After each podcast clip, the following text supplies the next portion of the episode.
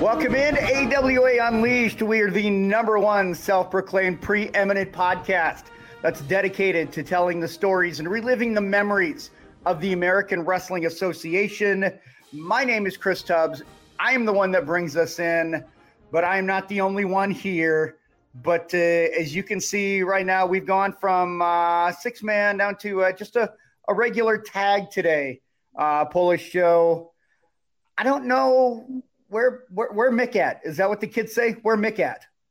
You know, Mick uh, uh, took a nasty bump this past Saturday at a wrestling event. Follows that up with picking up a flu bug, and uh, so uh, I, I, think he just I think he's back in the locker room just as uh, uh, didn't want to come out for this fight. So. not that it's going to be a fight; it's going to be a great show. But yeah, Mick, get better, get well, sooner the better. Uh, we need you back on this podcast. So if this is like wrestling, he's going to come out like halfway through, all bandaged up, and all of a sudden we're going to see the the camera come up. We're going to be, oh my gosh, it's Mick Carton. But no, no. Well, he, it is the world of professional wrestling, so anything can happen. Yes, it uh, it can. And for the next couple of weeks, you guys, we have got. Uh, let me say, just based on the pictures that I've seen, and you'll see those if you're watching this on YouTube, you are going to see some pictures that are going to bring back some memories and some stories that I am really looking forward to hearing from the two individuals that we've got. We've got a combo deal the next couple of weeks. I'm super excited. Uh, but before that, let's get to some business. You see right up there, you see the Seventh Avenue Pizza. Uh, you see them. Thank you so much to uh, Seventh Avenue Pizza and Matt and everybody there that uh, they do a great job. It's the official pizza of AWA Unleashed. Uh, check them out, 7thAvenuePizza.com. You can find it all over the Twin Cities. If you can't, hit me up on Twitter at CM Tubbs. Hit us up in the comments on YouTube or on uh, Facebook, and we'll make sure that we get you hooked up. But hey, you know, Joe, th- there were, I think it was the Lunds Byerly's in um, Edina, I want to say, but guess we're over in Edina, apparently, from what I've heard. Edina's going blue collar on us. I love uh, it. Well, I mean, I think there's still there's still a lot of cake.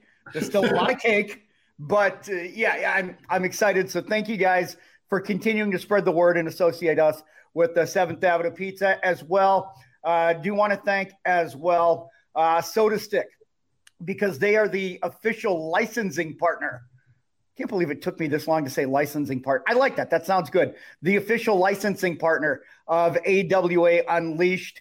And uh, I mean, we go from hoodie season, which, by the way, if you want your your hoodie with the personalized gimmick, as Mick would say, go to uh, sotastickco.com, uh, AWA Unleashed. You can get a black and white T-shirt. Those, you know, now as we're getting into, as they say, a, a hot boy or a hot girl summer, uh, where uh, you want to be looking pretty svelte. So we got t-shirts, we got all sorts of things. So I think we've, I think we took care of the business, right?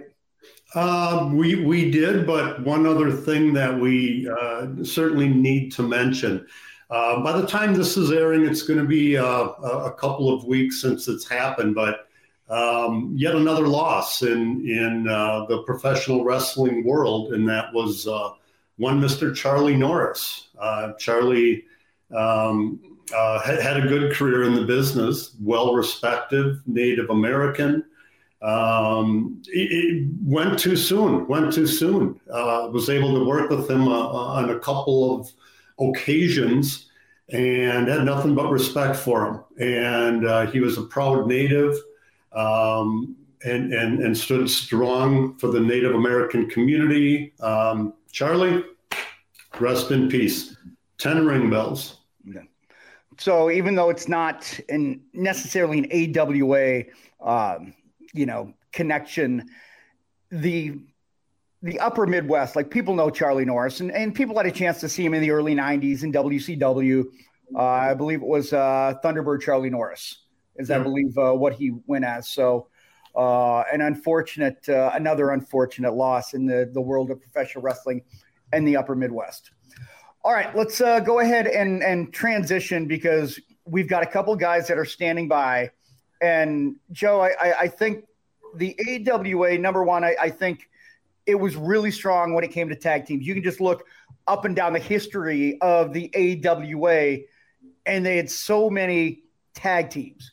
But along with that, I think when we're talking about combinations, there were a lot of father and son combos. There were obviously the Gagnes, there were the headaches. Um, I'm not going to give well, any more. I'll even throw in the Lisowskis. Crusher and his son Larry Lisowski, who was a referee with the AWA. Yes, but uh, today we are fortunate to have a uh, these guys. People have been asking for these guys for a while, and I'm glad we were finally able to make it go, Joe. Well, I am honored and privileged to introduce these two. Um, one gentleman preceded me as the producer of the AWA. In fact, he was there from the very beginning. And there he is, Mr. Al DeRusha and his son Gary DeRusha, long Good morning. AWA referee. How you guys doing? Doing well, thank you. Very good. Hey, you know, we, we've got time but time is also precious. So I really want to get right into asking these questions. And, and Al, uh, I had brought up that you were with the AWA from the very beginning when you were working at WTCN. But before we get into the wrestling, let's tell people about how you got started in television production. Well, I was a senior um, uh, in high school at Humboldt High School in St. Paul, and uh, they had a senior work program where you would uh, go to school in the morning, and then the afternoon you would uh, go on a job, uh, so to speak, for on-the-job training.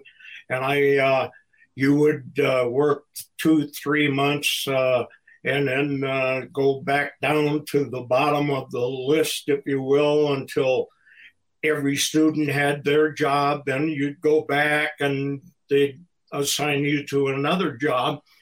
And in 1953, in uh, September, the uh, work program teacher uh, uh, was going to uh, give uh, the next job up, which was at the TV station at that time, Channel 11, WMIN, in the Hamm Building in St. Paul. And uh, fortunately enough for me, the student didn't have a driver's license. So um, they uh, said, Al, do you have a driver's license? And I said, I sure do. Well, go over to the Hamm building uh, uh, and uh, they'll hire you. I went there. They hired me for as a office boy and driving a station wagon, picking up props and that kind of thing. And then uh, the producer for the uh, television station, Lloyd Balcom, said, uh, would you like to work on the weekends uh, in the studio, setting up lights and props and uh, what have you? And I said, yeah, sure. So um, it, that eventually uh, uh worked into uh, full time uh, floor director, and from there, producer director, um, staff director and I did a lot of uh, high school sports, uh, basketball, hockey with Frank Buetel and um, the um, uh, Lou Nanne, Mr. Hockey. Anyway, uh, in 1961, the OA or AWA uh, came to uh, Channel 11 and they asked me to uh, direct the program I did. That was in 1961, and in 19 what uh, 73, I joined the AWA office full time, and I did. Uh, uh, ring announcing and refereeing, and not as much refereeing as my son, uh, Gary, but I did uh, do a lot of refereeing, and uh, that's really how I got into it. it just, I was very blessed to uh, move on, and uh, it uh, was a great career. And uh, there isn't anything that I would have loved to have done any better than be with the AWA.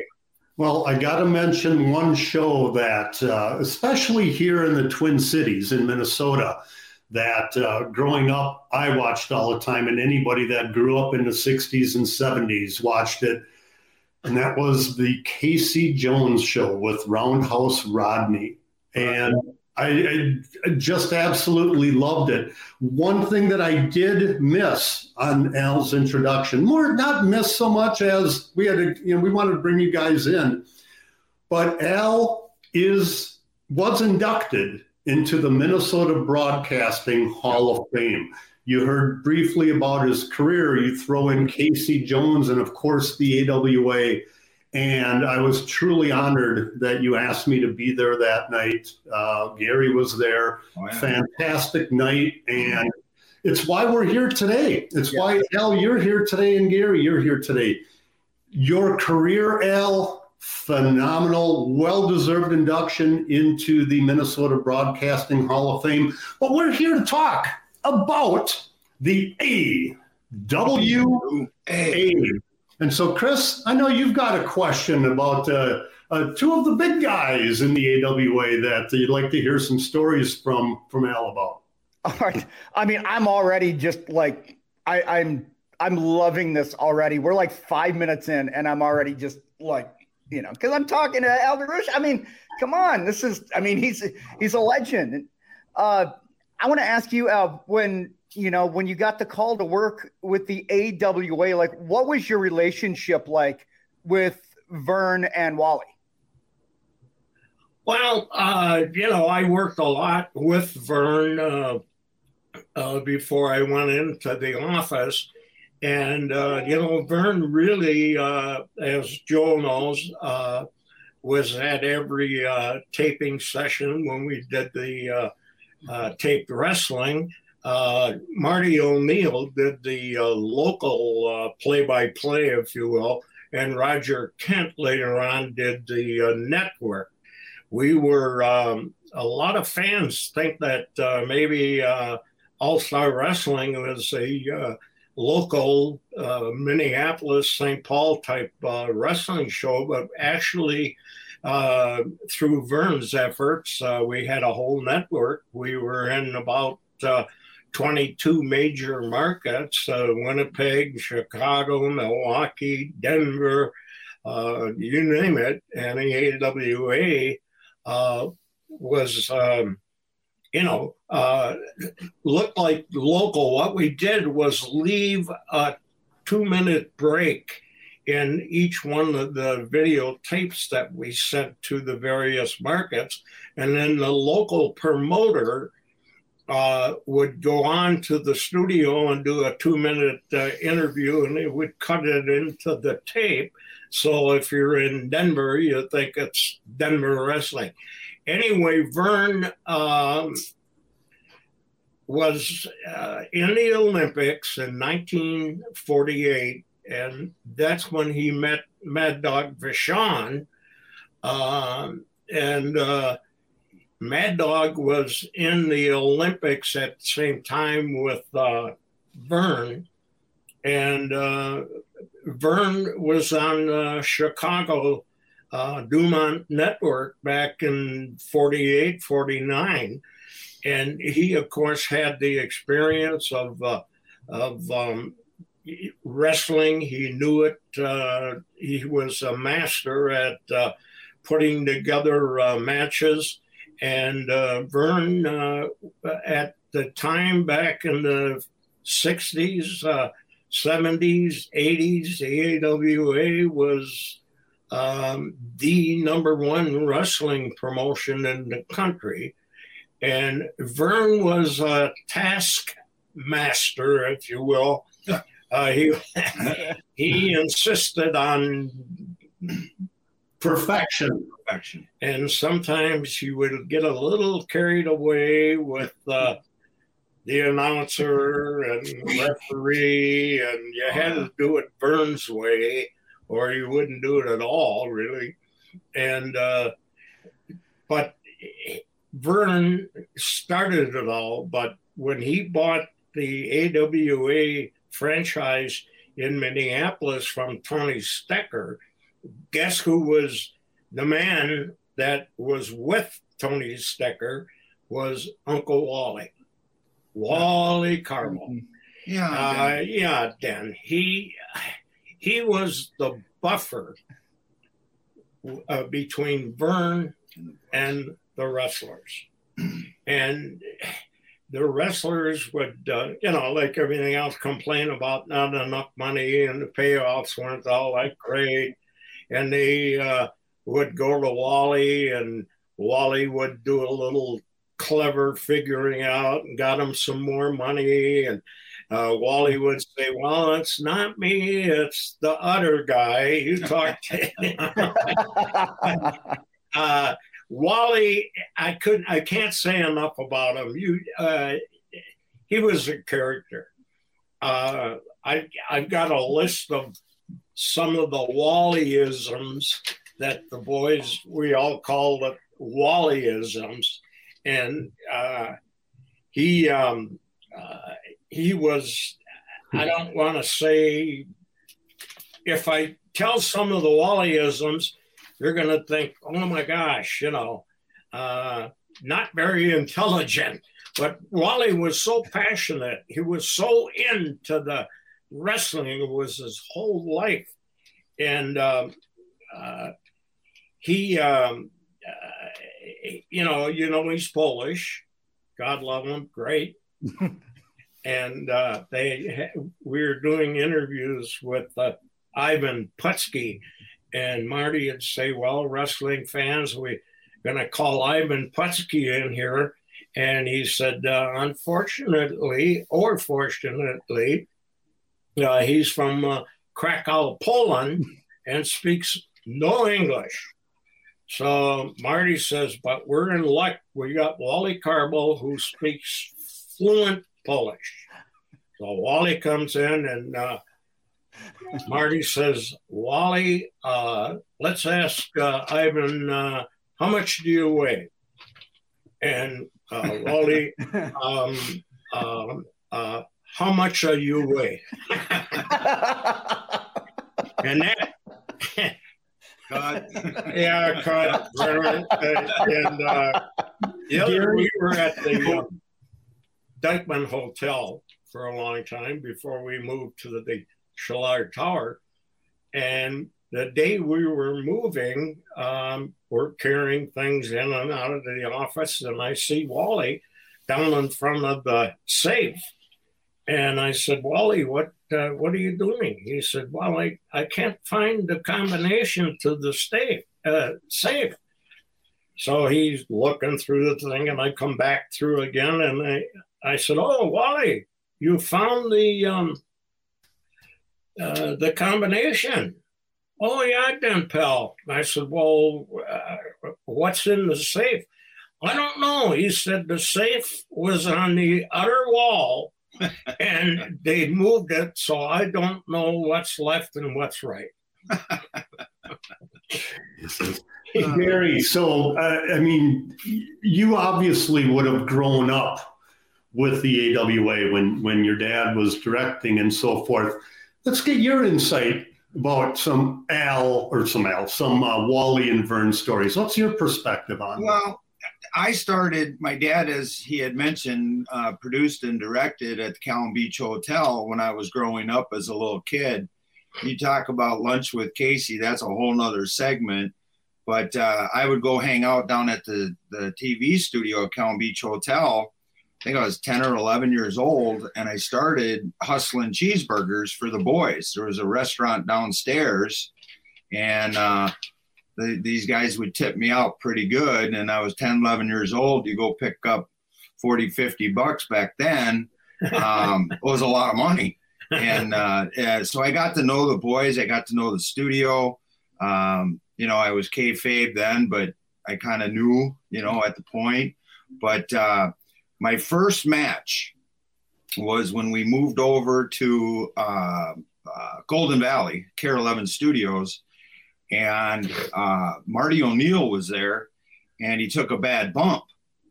And Wally came up to me and said, Hey, throw the shirt on. You've been around long enough. Just go make it look like you know what you're doing. Mm-hmm. And at the time, my first match was uh, Ken Patera. And I can't remember who he was wrestling, one of the guys from Milwaukee or whatever. And he told me what the finish was. And I said, okay. So then I started doing the match. And then I saw my dad walk out as I was refereeing, and that was mean to go home because they didn't smarten me up. uh, we ended the match, and Patera goes, "Here we go," and get and told me he was going to go into the finish. So I counted one, two, three, and then my next match was Greg Gagne, and Greg Gagne tried to kayfabe everybody, and so I went up to Greg and I said, "The sleeper." He goes, "What are you talking about?" I said, "Your finish is the sleeper, right?" He goes, I don't know what you're talking about. so then we get into the match, and he puts the sleeper on, and I go, you know, raise the arm, one, two, three, ring the bell, and I said, I told you, Greg. I go, I've been around a lot longer than you think. And so those were my two first matches, but it was Wally that came to me and threw me uh, Marty O'Neill's shirt and said, "Get in the ring." And I was 16 years old. Wow. And I did my last match, I think you were around, Joe, what, five, six years ago? At age 60, I could probably still get in there and get it done. as good as as, as far as Verne, uh, the word perfection um, is a little bit kind. I mean, yeah, either yeah. you had to do it his way, and you know, you, you say, okay, you know, back then we used to to say, okay, Verne, we came up with this idea. And then about 10, 15 minutes later, he'd come back, hey, I got an idea. and you're going, oh, wow, Verne, that's awesome. What, you know, how'd you come up with that? And my dad and I would just sit there and laugh at each other. And, you know, we worked Verne to get worked, to get done what we thought was creative and something new to bring to the table. So, Wally, you could go on about Wally. We would take four weeks oh. to get oh. through all that. But I was very privileged and honored to be able to work with my dad side by side for all those years. And what he didn't bring up is that uh, we had what we called assured promotions. Um, so not only did he ring announce, produce, and direct, and I refereed, but the one year uh, Al DeRusha and Roger Kent had what they called Assured Promotions, our name backwards. At the time, I think we were PWP, Pro Wrestling Promotions. And we brought to a lot of communities uh, professional wrestling because the boys were sitting around during the week and not making any money. And so Roger Kent and my dad uh, ended up doing the one year we did over 93 specific towns um, Sioux Falls, Mankato, uh, Fargo, Eau Claire, uh, Eau Claire, Wisconsin, WEAU TV. We did all these communities, and you know we were packing the house. I mean, we sold out the Rochester Mayo Clinic constantly, and then we ended up later in life, Joe, as you remember, I think you were around at the time. We used to uh, do our television show down at the Mayo Clinic. Um, Mayo Civic Arena. What's that? Mayo Civic Arena. Mayo Civic Arena. Thank you. Um, so, eh, you know, we could sit here and talk and talk, but, um, you know, that's how I broke into the business. And then we can talk later about going to the WWE. But at the end of the day, uh, I went to the WWE and then I came back and helped. Uh, and that's when I kind of met you, Joe. We started the ESPN and, you know, we brought we brought the AWA back to life again uh, on a major network. And and we could go on and on about that. But uh, at the end of the day, uh, the AWA was the breeding ground for a lot of professional wrestlers, and you know Verne Gagne. That you know, you could tell story upon story of all the boys that went out to his wrestling camp. As my dad said, you know, he was an Olympic wrestler, but uh, he was a shooter in camp. You had to do, I mean, there's guys that went through two, three times and he wouldn't take them on. Completely different than what the WWE does now. But this was a shoot camp. I mean, Ric Flair went through it. Sergeant Slaughter at the time was uh, super um, uh, uh, super destroyer. Yeah, and so these guys, um, you know, Curt Hennig, uh, they all went. You know, Ric Flair, they they all went through this camp, and if you didn't pass uh, and you didn't know how to work, uh, it. I mean, it was a shoot. And then they got into the theatrics, and then finally Brad Rheingans took over, and he had his wrestling camp, and he went on to teach just like Verne did, and ended up teaching a lot of the Japanese wrestlers right here in Minneapolis. And so the you know the the condition of these guys back then uh, was unbelievable because Verne was at to that word I guess we're catching on to was perfection. Mm-hmm.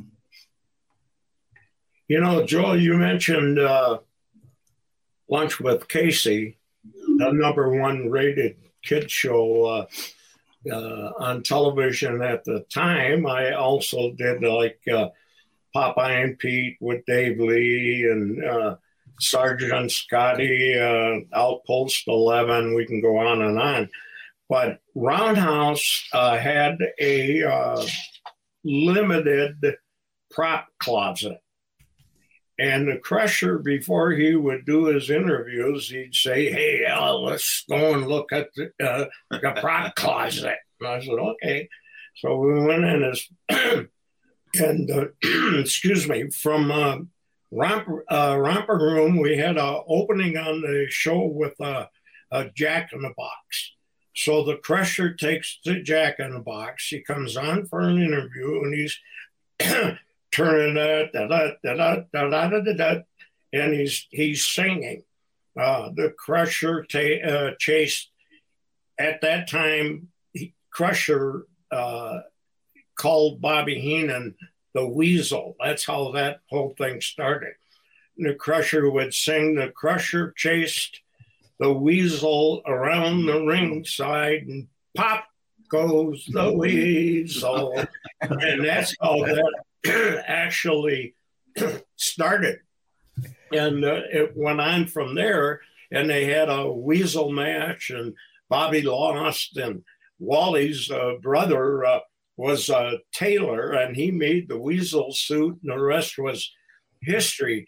When uh, we were in uh, one of my promotions in Eau Claire, Wisconsin, and uh, Bobby said, "Oh yeah, Eau Claire, Wisconsin." He said it's so small. They have uh, Baskin and Robbins only has two flavors, and uh, the um, the town's so small. If you fall down, you're halfway out of it. Yeah, and the the town uh, the town is so small that. Uh, uh, you are entering and you are leaving on the same sign. And oh, Bobby King, he had a uh, uh, the greatest sense of humor. He was so quick with his comebacks, but he would insult, you know, the town, and then we would go there, and I would introduce Bobby, uh, and I would say, and the manager, Bobby, the we, uh, the brain Heenan, and he'd go, go and get all excited. Don't I don't want these farmers calling me uh, the weasel. If they call me the weasel, I'm not gonna wrestle and blah blah blah. So I'm doing the ring announcing, and I'd say, "Hey, please, don't call him the, the weasel." weasel. So Bobby would turn his back to go to the corner and I'd go like this to the fans, Weasel, Weasel. And he'd get all excited and uh, come running to me. And I'd say, please don't call him the Weasel. And he'd turn, Weasel, Weasel, you know. we did that in every town. It was, you know, we, uh, and Bobby would run out of the ring and I'd say, okay, you got a 10 count to get into the ring. And he'd wait until about seven, eight, and he'd come running and jump in the in the uh, ring. Uh, one other quick story about the Crusher. He was a tag team with Buck Rock and Roll Zumhofe. We were in New Ulm, Minnesota, the polka capital of the world. And uh, Buck always came out with his, you know, rock uh, the rock and roll, you know, that kind of Boom music. box. See, uh, you know, soothes my soul with a boombox. Yep. Well, Crusher on his interviews used to always say, uh, you know, I dance with the dollies around ringside. So uh, I introduced uh, the Crusher first. And then Buck, rock and roll, Zumhofe, and Buck came in, and instead of rock and roll music, he had a polka Yeah. On there. Everybody went nuts. And the crusher would uh, grab uh, the dollies around ringside and dance and oh god it was we would do things like that on uh, on the spot shows you know? And uh, the crusher uh, we all know you know how great he was. You know he was from uh, south milwaukee. Yeah.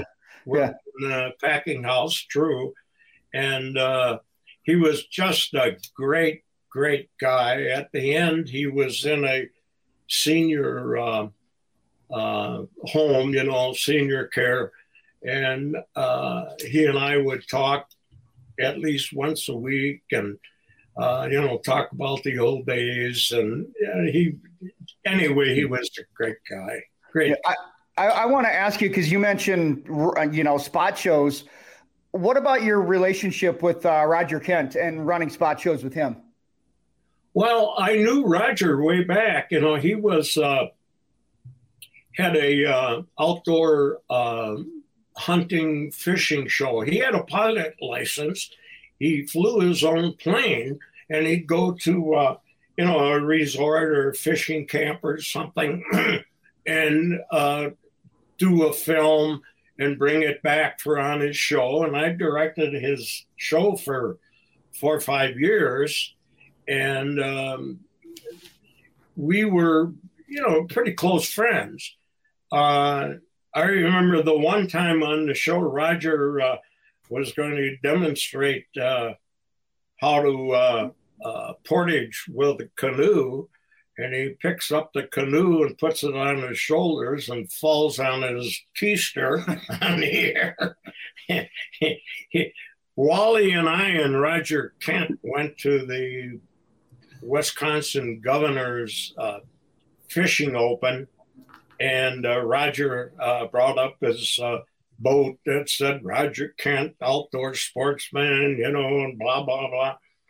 And uh, it, it was raining that day, and Wally and I and Roger spent a little too much time in, uh, in the bar waiting for it to stop raining. And anyway, Roger said, God, I got to go and take some uh, film of the governor for my show, and uh, uh, we did. We got in Roger's boat and went there, and there's the governor waiting for Roger, and he's waving, and Roger, but I.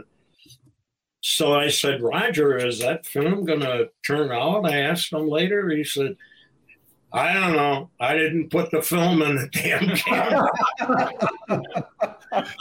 he, yeah. Uh, Roger, you know, uh, was in the Marine Corps and uh, uh, had his, um, what do they call it, uh, special forces or Yeah, something. Uh, something like that. He he produced a radio show when he was in the Marine Corps. And anyway, suffice to say, um, my relationship with Roger, and of course throughout the the taping of wrestling and our uh, promotions, and uh, so we were together a lot of, uh, uh, you know, many uh, many days.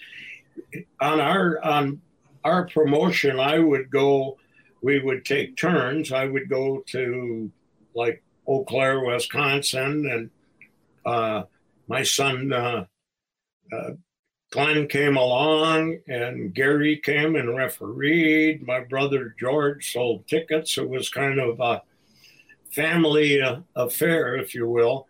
And uh, speaking of Eau Claire, Wisconsin, the Crusher was uh, the main event. On I had all of the the Mad Dog, Jesse Ventura, uh, all the big names, uh, Ric Flair, you name it. Uh, they like Gary said earlier they were uh, only wrestling in the big major markets on the weekend, and uh, I would uh, book matches. Uh, maybe two, three in a row in South Dakota, North Dakota, Iowa, Wisconsin. Anyway, we were in um, Eau Claire. And uh, oh, yeah, that's up in Winnipeg, Canada. I had just uh, got out of uh, the hospital. Uh, I had back surgery, and that's when Gary took over to produce the shows. And they put me, this is in Winnipeg, and they were adjusting my back. But you can see Nick Bockwinkel, the Mad Dog, and uh, Jerry Jerry Fatwell, and that uh, that was that was fun. But anyway, back to Eau Claire, it was a complete sellout, like almost all the time. And but I'll say one thing about the Crusher. He went out in the parking lot and walked through all the fans, shaking their hands, thanking them for coming, and you know we'll see you next time. And you know it was uh, crush was great. He he was great. So we, we mentioned him a little bit earlier. And, and uh, al i know that uh, you go back with him but i want to start with gary on this one. Sure. Um, the uh, the legendary awa interviewer and announcer marty o'neill um, fantastic athlete in his day what do you remember about Marty O'Neill from those younger days, Gare? Well, growing up, he, I mean, he would just, you talk about Mean Gene and his, the way he was able to keep the tempo. Um, back then, that we they would do interviews for each different, as my dad said, you'd make it localized, same matches, but you would do town after town after town and my my memory of Marty O'Neill was well, first of all, it's we always say Marty O'Neill as the Crusher. Um, but when I was a little kid, uh, I remember Marty O'Neill was interviewing. They were going to do an interview with um, uh, Larry the Axe Hennig at yeah. the time, and he was facing Doctor X, and uh, Marty O'Neill came up with the idea. Again, one of the props there was the the, the ribbit ribbit. Was that was that the axe or was that that was the crusher? No, the ribbit was uh, Dick Byers. Dick Byers, Doctor X. Doctor X. And Marty O'Neill said, "Well, no," and this was live. He said, "We're going to put juice in the in the frog." And it was live, and all I had to do was back to the weasel thing, is I had to come up. I had I was that little, I sat in there and I opened the hood. I went ribbit, ribbit, and I put it back down. And that was Marty O'Neill's uh, idea. Came up with that at that time. But the when I was watching him, he constantly and consistently put everybody over. Yep. Uh, he never, you know, he, he would make the leading questions, but he on a consistent basis he would. I mean, Mean Gene was awesome but Mean Gene also learned from Marty O'Neill. And Marty O'Neill at the time was the perfect announcer because he was little, made the guys look bigger. And, you know, he would just, he, no preconceived script, no nothing. He'd just go out there and get it done.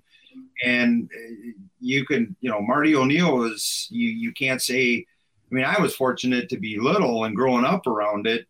And, uh, that's what I remember was about him and and his you know his his consistency and his professionalism to put everybody over. Yeah. Well, Marty's thing was I'm not.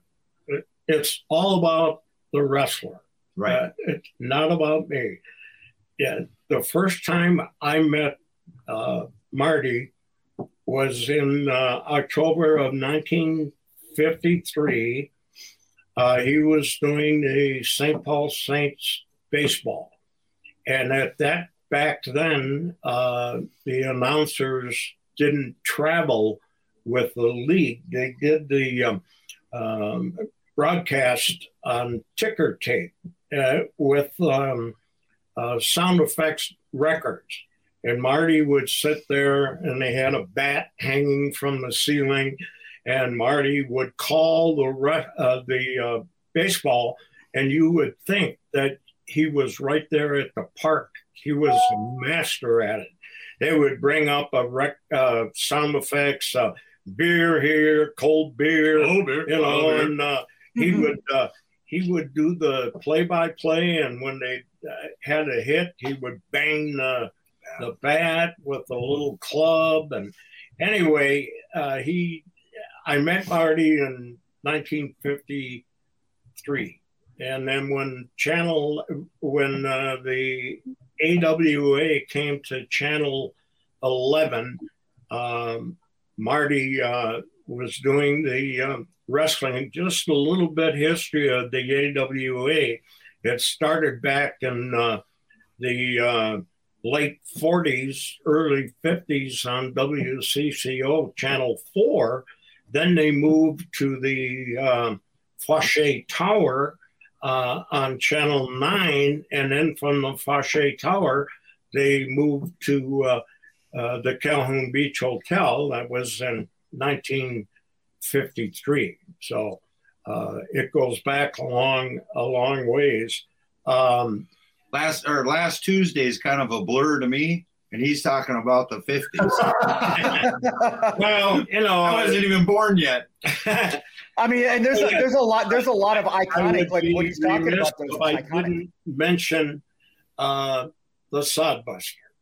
I mean, when you think about it, there he. Uh, well, you've probably read the stories. Uh, um, Patrick Royce did a real nice uh, write up on him, and uh, he he titled it "Sodbuster Kenny Jay knew his job." and did it very capably. And uh, again, Marty O'Neill coined um, the phrase capable Kenny. Kenny Jay.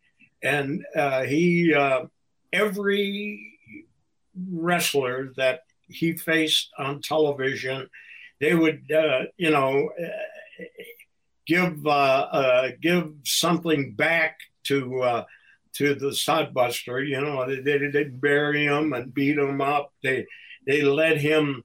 He looked pretty good, and and then of course the finish, he would, you know, always lose. But uh, everybody loved Kenny. In fact, uh, he uh, had his lawn service with his son, and uh, he had the contract at the church right up here. And every time I'd go, uh, like twice a week, he'd be out there cutting the grass and hay oh, you know. Uh, he was a great guy, so I. I had to get that in. and, and well deserved for Kenny. Um, again, I mean, we we were talking about earlier, just uh, what a sad period of time in uh, uh, last week or couple of weeks ago from when you, you'll see this podcast. But uh, yeah, we're losing them too quick. Um, but let's get Can back on the brighter note. Follow up on Kenny Jay. Sure. big thing, you know, and his highlight in his whole career was when he went to Chicago to uh, for the Muhammad Ali uh, deal. Wally, myself, uh, Kenny Jay, and they brought Bobby Heenan in too to do interviews the way he would do it and you know promote the matches. But we were at the uh, Chicago Amphitheater, and uh, Muhammad Ali uh, arrives with his entourage, and uh, in uh, they had uh, uh, big high doors where you could come in the, the uh, basement of the of the uh, building. Anyway, in comes three um, limos. The one le- uh, front limo, guys got out looking around. Middle one, out comes Muhammad Ali, and the one in the back, he had, you know, bodyguards. But Muhammad came into the dressing room, and he was one of the biggest wrestling fans. He spent, I, I'm not, I bet he spent an hour and a half talking with all the wrestlers and uh, uh, talking with Nick Bockwinkel and Bobby Heenan. And he was just a great guy. Uh, Well, he watched a lot of uh, wrestling interviews to be able to create a character for himself and be able to talk Right. and do his own interviews. That's where he picked it up from. Yeah, uh, with uh, um, who was the um, the guy before Jesse? Superstar Billy Graham. Superstar Billy Graham. Superstar Billy Graham. You know, he did all that, and uh, Muhammad picked up on that. Uh, About two weeks after Chicago, my wife and I were in uh, Las Vegas at a lounge show, and uh, um, the uh, uh, the guy that did Blueberry Hill and what the heck is Blueberry Hill. Uh, Pat Domino. Ain't that a shame? Blueberry Hill. That's See, Domino. back. You guys are too young. anyway, he said, um, a very good friend of mine uh, is here tonight, and I want to recognize him. And they turned the house lights on, and it was Muhammad Ali and his people, and they were sitting right behind me. And uh, Muhammad's uh, uh, advanced man, but Al, hey, it was less than two weeks. He said, uh, "Come on up after uh, the show here, and uh, uh, you know, you and your wife are welcome." We went up uh, to Muhammad's uh, uh, suite, and there he was, tending bar and laughing and having a great time, and he recalled Chicago and and uh, what a great treat to meet all the wrestlers. And my wife and I, Marlene, we stayed for a couple of drinks. I didn't want to wear out my welcome, so we we got took off, you know, and uh, uh, it, um, uh, that was a great. And I should have got his autograph, and I didn't. Well, there's, you know, we, we, as we progress through the time in the AWA, we've got Marty O'Neill and Roger Kent. Um, there's another gentleman who did all right for himself.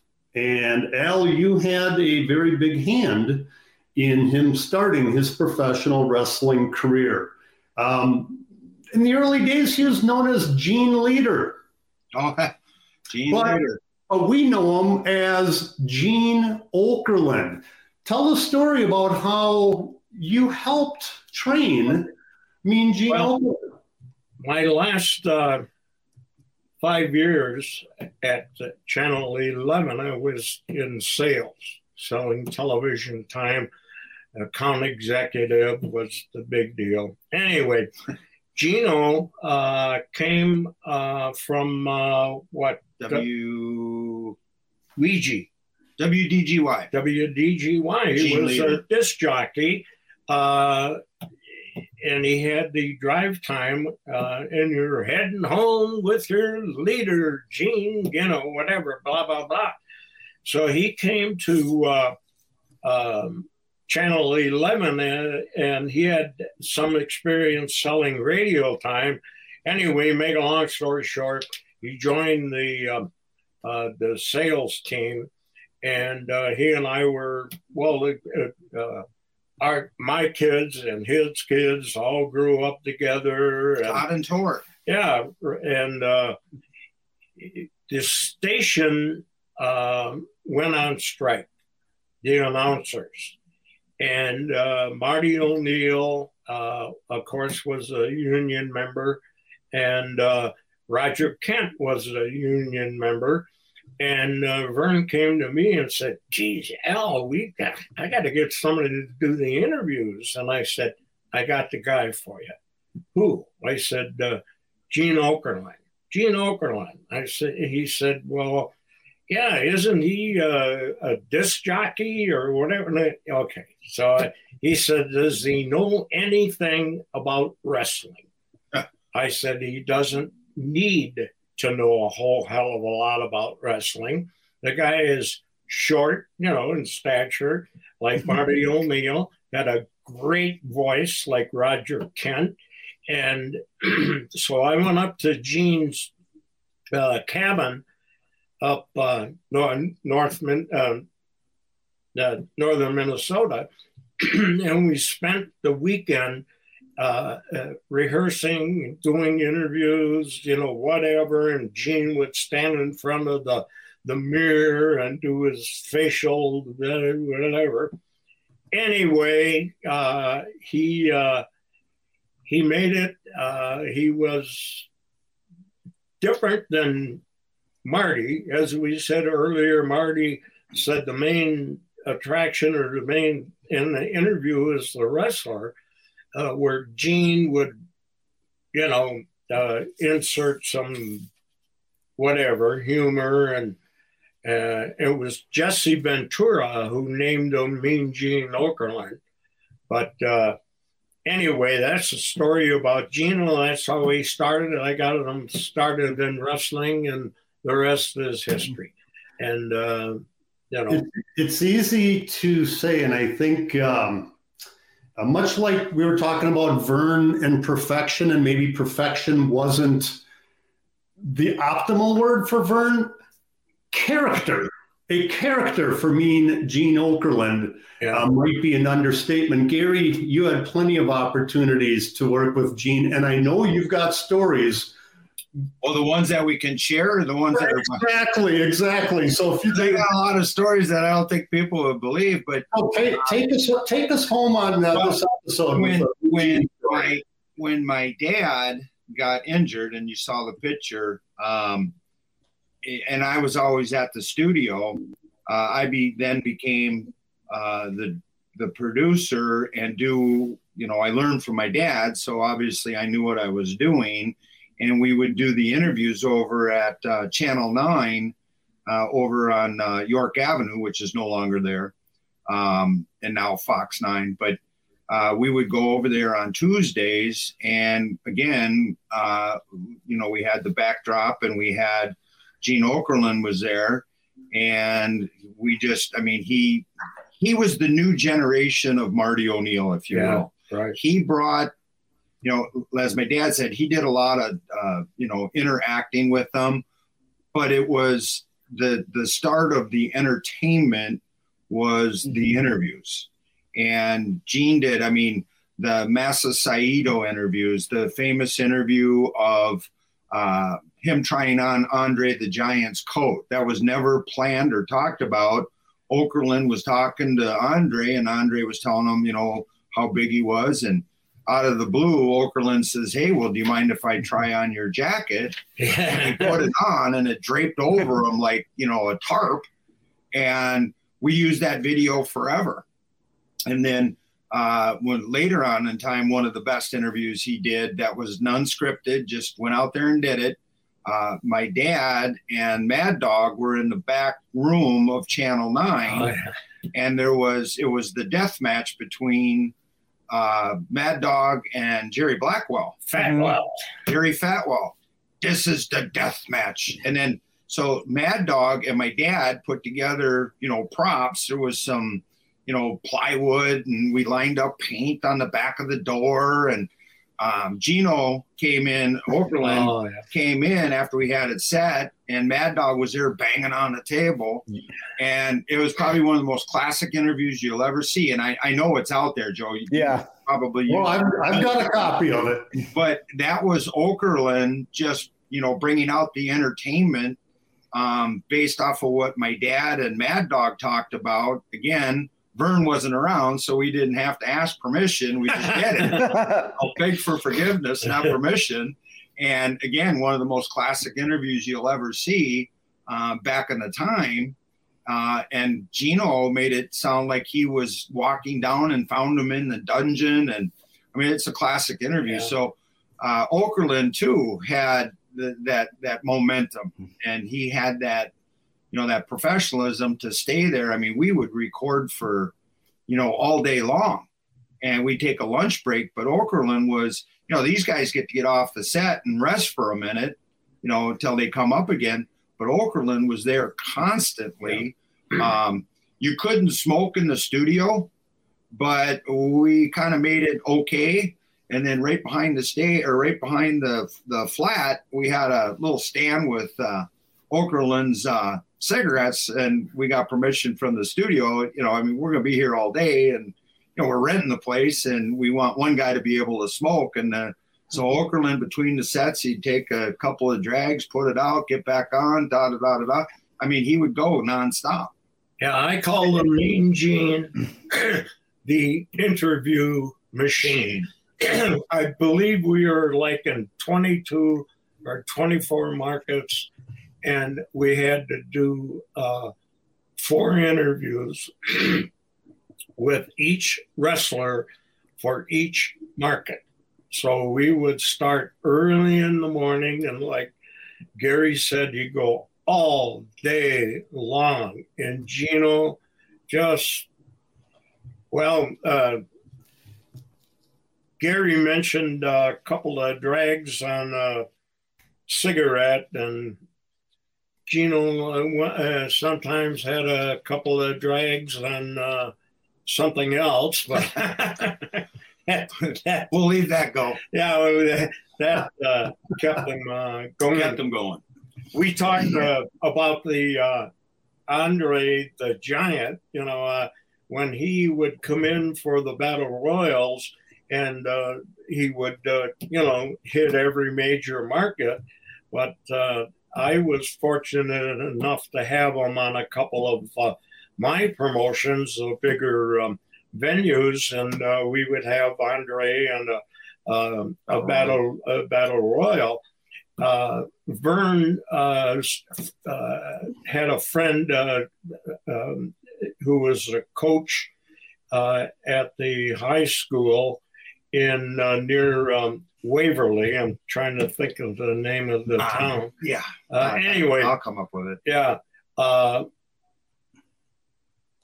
the giant would ride with me to some of my towns that where he was booked and we were coming through waverly uh, minnesota and uh, the uh, giant was out of beer and hey boss he called everybody boss we got to stop for a beer i said okay well so we went and stopped. It was in January, cold, the wind was blowing and snowing. And we pulled into the municipal liquor store, and uh, uh, the giant comes in. Andre, all he ever wore was a sport coat, he and Mad Dog. And you can imagine it's like about 11.30, quarter to 12, and the door opens up and shit of snow in the wind and there were some people in the uh, bar, of course, and it was like a scene out of a John Wayne movie, and everybody. Andre the bartender, Andre the giant. Oh my God, he couldn't believe it. And uh, so uh, the uh, giant says, uh, Hey, boss, I'll have a beer. And a shot, a shot of Courvoisier, because that's what he always drank, you know.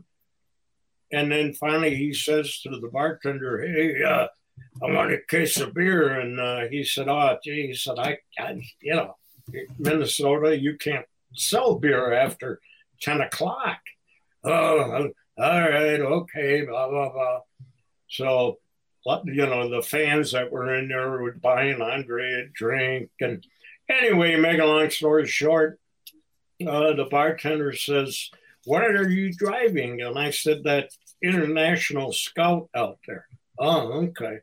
So we get ready to leave and we uh, walk out. We get uh, to my car and Giant gets in and there on the front seat of the the uh, car is a case of beer.